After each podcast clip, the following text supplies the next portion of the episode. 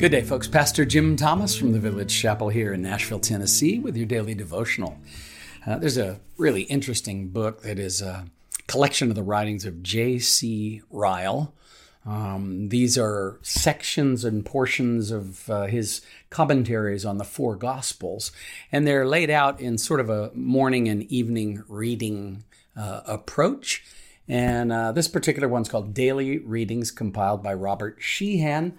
Um, uh, Sheehan has gone home to be with the Lord uh, just, uh, I think it was in 1997, just at the age of 46. But he was able to pull together these uh, selections from the writings of J.C. Ryle, the 19th century uh, preacher, the Anglican uh, bishop of Liverpool, I believe he was. This one is based on John chapter 3. It's all about Nicodemus. You may have heard of him before.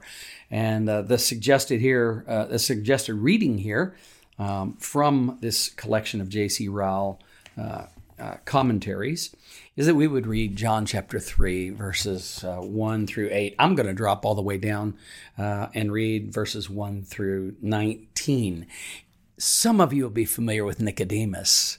Um, you will definitely be familiar with uh, at least one verse from this sec- this portion of Scripture. Ja- John chapter three. I'm reading from the NIV. If you happen to have your Bible handy and you want to look, you know, look look along with me at the text, I think that might be helpful for you on this particular day's devotion. Now, there was a man of the Pharisees named Nicodemus, a member of the Jewish ruling council. That was the Sanhedrin. It was called back then, uh, made up of Pharisees and Sadducees. Um, he, Nicodemus, came to Jesus at night and said, Rabbi, we know that you're a teacher who has come from God, for no one could perform the miraculous signs you are doing if God were not with him. Now, so many of the religious leaders are detractors in their uh, of Jesus. They're trying to entrap Jesus, to discredit Jesus. But that's not the impression we get with Nicodemus. Even the fact that he comes at night, we see he's not wanting everyone in the world to know that he's come to Jesus. So, um, so he makes this comment to Jesus, uh, and he says, "We know you're a teacher come from God. Uh, no one could perform the miraculous signs you are doing if God were not with him." So he makes that statement. There's no real question there; it's just a statement at this point, right? Reply from Jesus comes though. I tell you the truth.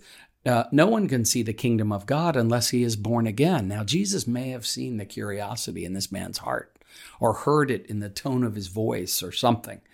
But he responds by saying, if you want to see the kingdom of God, you've got to be born again. Hmm. Verse 4 How can a man be born when he is old? Nicodemus asked. Surely he cannot enter a second time into his mother's womb to be born. Such a literalist, and it's easy for me to see because I'm one too. I often am incapable of thinking poetically or metaphorically. And I have to go, oh, yeah, that's right. He's speaking metaphorically. But there's a great parallel here. Um, there's, a, there's something that has to happen to us that we can't cause to happen to ourselves. And, uh, and so uh, he says, How can a man be born again? Surely he can't enter back into your mother's womb. Jesus answered, verse 5 I tell you the truth, no one can enter the kingdom of God unless he is born of water and the flesh. Flesh gives birth to flesh, but the Spirit gives birth to spirit. You should not be surprised at my saying, You must be born again. The wind blows wherever it pleases. You hear its sound, but you cannot tell where it comes from or where it is going. So it is with everyone born of the Spirit. How can this be? Nicodemus asked. Are you Israel's teacher and you do not understand these things? says Jesus. I tell you the truth. We speak of what we know and we testify to what we have seen, but still you people do not accept our testimony. I've spoken to you of earthly things and you do not believe. How then will you believe if I speak of heavenly things? No one has ever gone into heaven except the one who came from heaven, the Son of Man. That's Jesus' most often used self description. It's his self reference. He says he's the Son of Man, uh, lifted right out of the Old Testament. Um, he, he, he's basically saying, I'm God's Messiah. And, um, and he says, no one has ever gone into heaven except the one who has come from heaven, the Son of Man. Just as Moses lifted up the snake in the desert, so the Son of Man must be lifted up, that everyone who believes in him may have eternal life. And so this is just so brilliant of Jesus, you know, to come and to to place before uh, this man um, this kind of metaphor about being born again recognizing some curiosity in the man. I know I speculate to say that, but I really do believe Jesus understood that about this one. Uh, and Nicodemus is the only real reference we have to him is uh, these uh, three references in the Gospel of John. Um, and this is the first of them, and it just it it shows his curiosity. And I I'm drawn to him. I can't wait to get home to Glory and have a cup of coffee with him sitting on a cloud somewhere and be able to talk to him a little bit about what it was like that day when he went and asked Jesus all these kinds of questions. Well, here is the verse that I was telling you. All of you will be familiar with from this particular selection from John chapter three. Um, as Jesus has just said, um, you know, just as Moses lifted up the snake of the desert, so the Son of Man must be lifted up, that everyone who believes in him may have eternal life. And here it is, John 3 16. For God so loved the world that he gave his only begotten Son, that whoever believes in him will not perish, but will have everlasting or eternal life. Verse 17 is so important too, though. For God did not send his Son into the world to condemn the world, but to save the world through him. Whoever believes in him is not condemned. That's so clear. Do you believe in Jesus? Have you trusted Christ as your Savior? Do you believe that Jesus is who he says or said he is? As we read about him in the Gospels here. And so there it is right there. God didn't send his son into the world to condemn the world, but that the world through him might be saved. Whoever believes in him is not condemned. But whoever does not believe stands condemned already because he has not believed in the name of God's one and only Son. This is the verdict, says Jesus, verse 19. Light has come into the world, but men love darkness instead of light because their deeds were evil and their deeds flow from their heart, just like their words flow from their heart. Well, what does J.C. Ryle say about Nicodemus and about this particular passage? Just a couple of paragraphs here from this uh, daily readings by J.C. Ryle. Uh, readings about the four different gospels, and this one being John chapter 3, John's gospel chapter 3. There can be little doubt that Nicodemus acted as he did on this occasion from fear of man, says J.C. Ryle.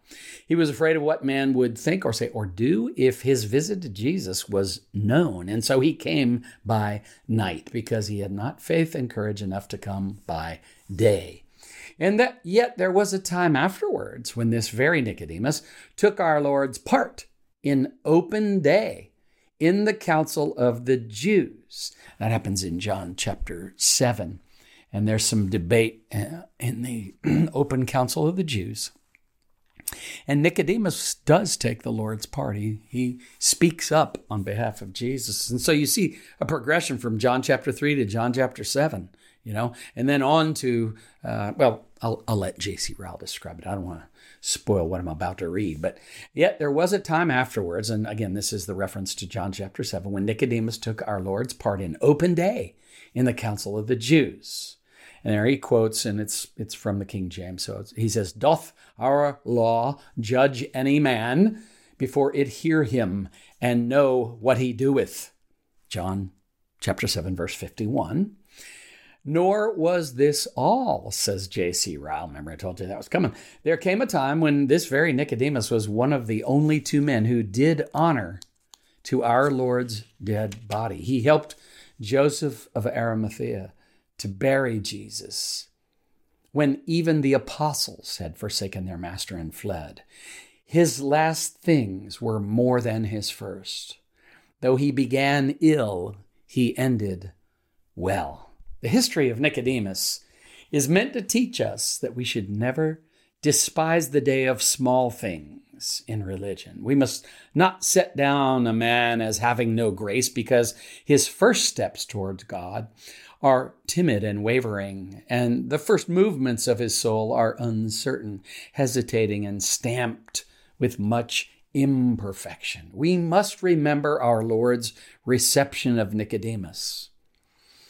Mm. He did not, the Lord did not, break the bruised reed or quench the smoking flax which he saw before him in Nicodemus.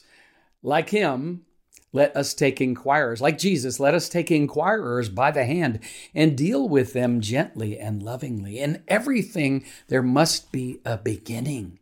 It is not those who make the most flaming profession of religion at first who endure the longest and prove the most steadfast. Judas Iscariot was an apostle when Nicodemus was just groping his way slowly into full light.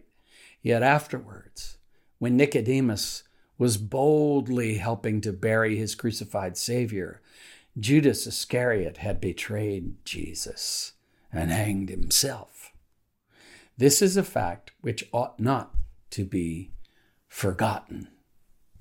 That's just profound, isn't it? J.C. Ryle talking to us about Nicodemus, this man who came curious with real questions, honest questions.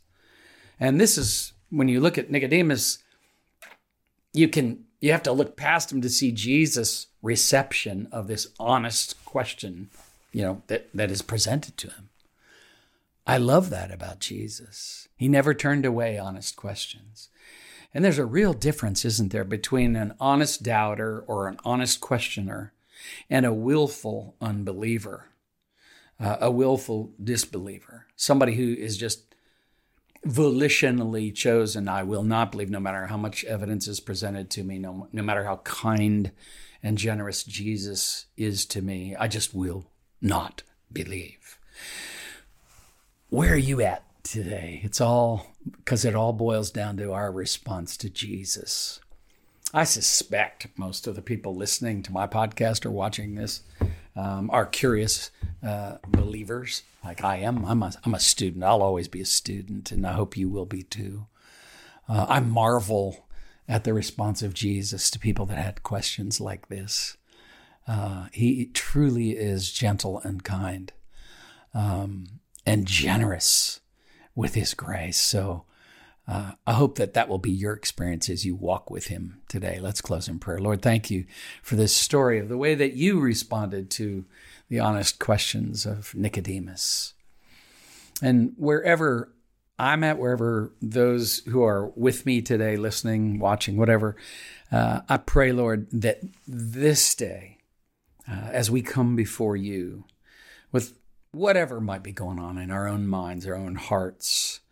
Um, some might be having a crisis of faith. Some might be uh, looking for some answers. Others might be just wrestling with some of the circumstances in their life. And sometimes those ex- existential realities uh, press on us and, and, and, and uh, uh, uh in some ways uh, are difficult for us. But Lord, with your grace and in your mercy, Receive us uh, into your presence. Receive our questions, Lord. Uh, and Holy Spirit, uh, calm our fears. Uh, lead us into the light that we do need. Uh, if there's some answers in Scripture we need to pursue, if there's some bit of the peace that passes understanding that you can uh, grant to us in this hour, Lord, we pray for that. Um, and we pray all of this in the name of Jesus, uh, who loves us so much, just like he loved Nicodemus. Amen and amen. Have a great day. Daily Devotions with Pastor Jim Thomas is a resource of the Village Chapel in Nashville, Tennessee. If you find this daily devotional beneficial, leave a review and share it with friends and family. For more resources or to support our ministry, visit our website, thevillagechapel.com. Artwork for this podcast by Kim Thomas. Music by Phil Keaggy.